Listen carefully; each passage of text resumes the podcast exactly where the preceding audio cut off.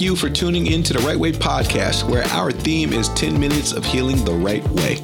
On this program, we'll interview folks who have been through some pain, like my beautiful foster youth, and who have turned that pain into power. To learn more about our organization and our mission, please visit our website at therightwayfoundation.org. Hello, folks. Today we have a special guest. Uh, we're excited to interview this young lady. Uh, she comes with over 15 years of mental health services, basically a therapist. Uh, and let's welcome Andraya Slyter to the building. Hello, Andraya. How are you doing? I'm doing well, Franco. Thanks for having me. So, before we start, can you give us your quick 30 second resume? Sure. So, um, like you said, I've been doing this work for over 15 years.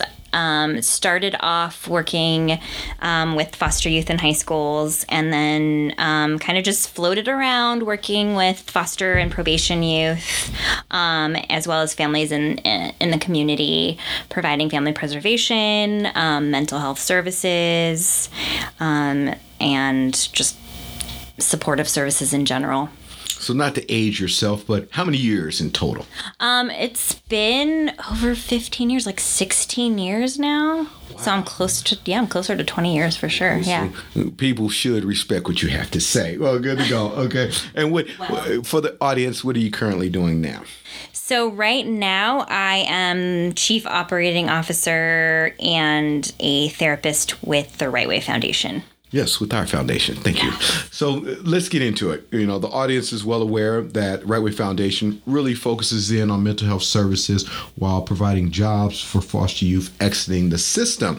Um, and this is a unique approach. Can you explain our model for the listeners? Sure. Um, so basically, we integrate um, mental health and well being um, and emotional well being into employment readiness. And what I mean by that is we, our, our core program, which is a 32 hour um, trauma informed employment readiness training, incorporates elements of um, mental wellness. So we don't just teach young people how to get a job through um, you know workshops on interview skills and resume writing and things like that. But we also provide them um, with information on um, and psychoeducation about trauma about stress about communication skills and problem solving and all the things that are going to make them um, more effective in keeping their jobs. Awesome. And the outcomes. Can you share with uh, our audience the data? People always talking about data in this field we, we, we live in and work in. So how's the data been, and what's what does the numbers show about the program? Yeah, so I think some something I will highlight there there are various outcomes that we track, but something I will highlight is um, our our retention rate, which is eighty four percent. And by retention, I mean these are young people who have graduated from our thirty two hour curriculum called Operation Emancipation, um, but continually return for services. Um, the, the thing that I like to kind of brag about with Right Way is that we don't have a formal termination process or a formal closure process like a lot of other organizations do. And what I mean by that is you, you know, you enroll in a program and maybe you only have a year or two years to receive services and then you're terminated. At Right Way, um, since we don't have a formal closure process, um, we say that you know the youth that are in our program are with us for life. And so if you know you, you come into our program, um, we'll continue to provide services for as long and support for as long as you need. All right. Well, this program focuses on 10 minutes of healing the right way. Uh, could you give some techniques or examples of how you would give a youth uh, some advice uh, that really relates to their trauma in their past and then uh, help them deal with it while they're on the job or even in school or just in life? You, you know, somewhere, a technique of someone healing or something of that nature. I, I would say first find out what works for you because there's not a one size fits all answer. There's not a one size fits all solution. Um, but what I have learned by asking the young people that we support at Right Way is um, I think the, the, predominant thing has been um, seek support. And, and whatever that means, you know, because healing and, and therapy um, you know, there are non-traditional ways to to heal. It doesn't have to just be through a therapeutic relationship. It can be through something that you're passionate about. Um, it can be through um, a mentor, a friend, a peer. Um, you know, and of course, traditional traditional means like a, a person who is, is, providing mental health services or a case manager or something like that. But um, it's really about you know learning about yourself and what works for you. Um, that's that's a really good way to start that process, that healing process. And let me go back to retention. You say 84%. Uh-huh. When we say that to funders and other folks about 84% mm-hmm. retention, they're always like, oh my God, wow, that's yeah. awesome. Why is that? Besides the, we understand we don't close their case, right. but you know, what else are we? What what are you guys doing or bringing to the table to keep the youth coming through the doors? So I think it's definitely meeting everybody where they're at.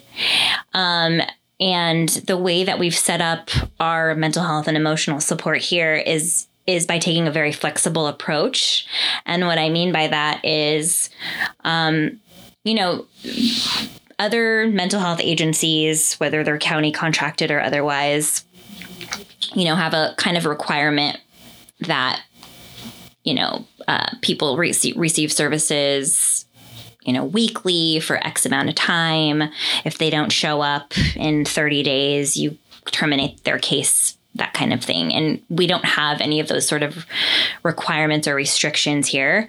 We definitely encourage young people to seek services regularly and consistently, but we also take into consideration that when basic needs aren't being met, so when a person is struggling with housing or finding housing, when a person is struggling with, um, you know, childcare needs, mental health is not going to be a priority. Um, and so we're working with them to help them secure housing, to help them secure childcare, um, but also providing emotional support in a way that works for them. So that that could mean, all right, if you can't commit to once a week for you know, an hour or so uh, um, during that time. Hey, let's meet every other week. Or how about if once a month works for you? Um, you can't come in for a session, that's okay. We'll do it over the phone. Um, we have to meet every person where they're at and try to accommodate everybody's needs. Um, you know, that's, I think that's what, I think that's what is really our 84% retention rate is really why it is the way it is is because we just we offer flexibility. Awesome awesome. So we hear uh, what's the how many programs do we run here at right way so um i'm bad at math so, but i'll just list them off. Okay so we have our core program which is operation emancipation. Um, we have operation second chance with which supports um, transition age youth who have overlapping involvement in both the foster care and justice systems. Um, we have Operation Positive Parenting, and that's um, specifically for um, youth that have children. We have Operation Housing First, like in the name says, our focus is housing. Um, and then finally, we have uh, our newest program called Operation Guide. Awesome, awesome. And how many offices?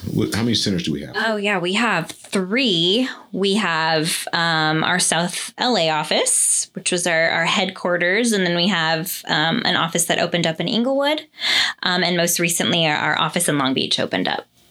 And we'll close it out with the Inglewood office. What's going on in Inglewood? Um, our Inglewood office is specifically um, there to support and serve youth who um, have been commercially sexually exploited.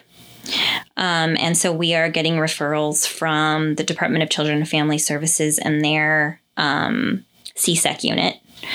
Um, and we are providing, you know, all the essential elements of our pro of our program that will hopefully, um, you know, encourage their self sufficiency and, um, you know, just kind of their overall well being and readiness.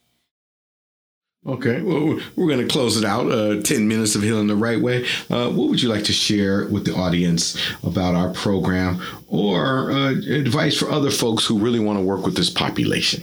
Um, oh yeah, that's that's such a great way to end this. I would say I would definitely say um gosh, maybe a couple of things. Uh, let whoever you're supporting whatever whatever population age group whatever you're whoever you're supporting i would say meet them where they're at let them lead.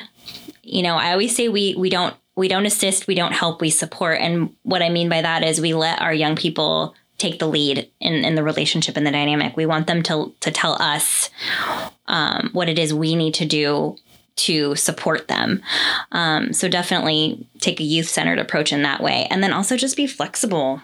You know, I mean, I can't stress empathy enough, having compassion enough, but just be, but also being flexible um, in the way that you support and approach, you know, whoever it is you're working with.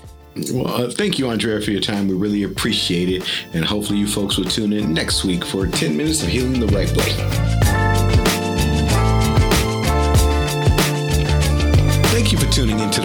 Podcast, 10 minutes of healing the right way, and we invite you to come back every week. Read more about us and our mission at therightwayfoundation.org.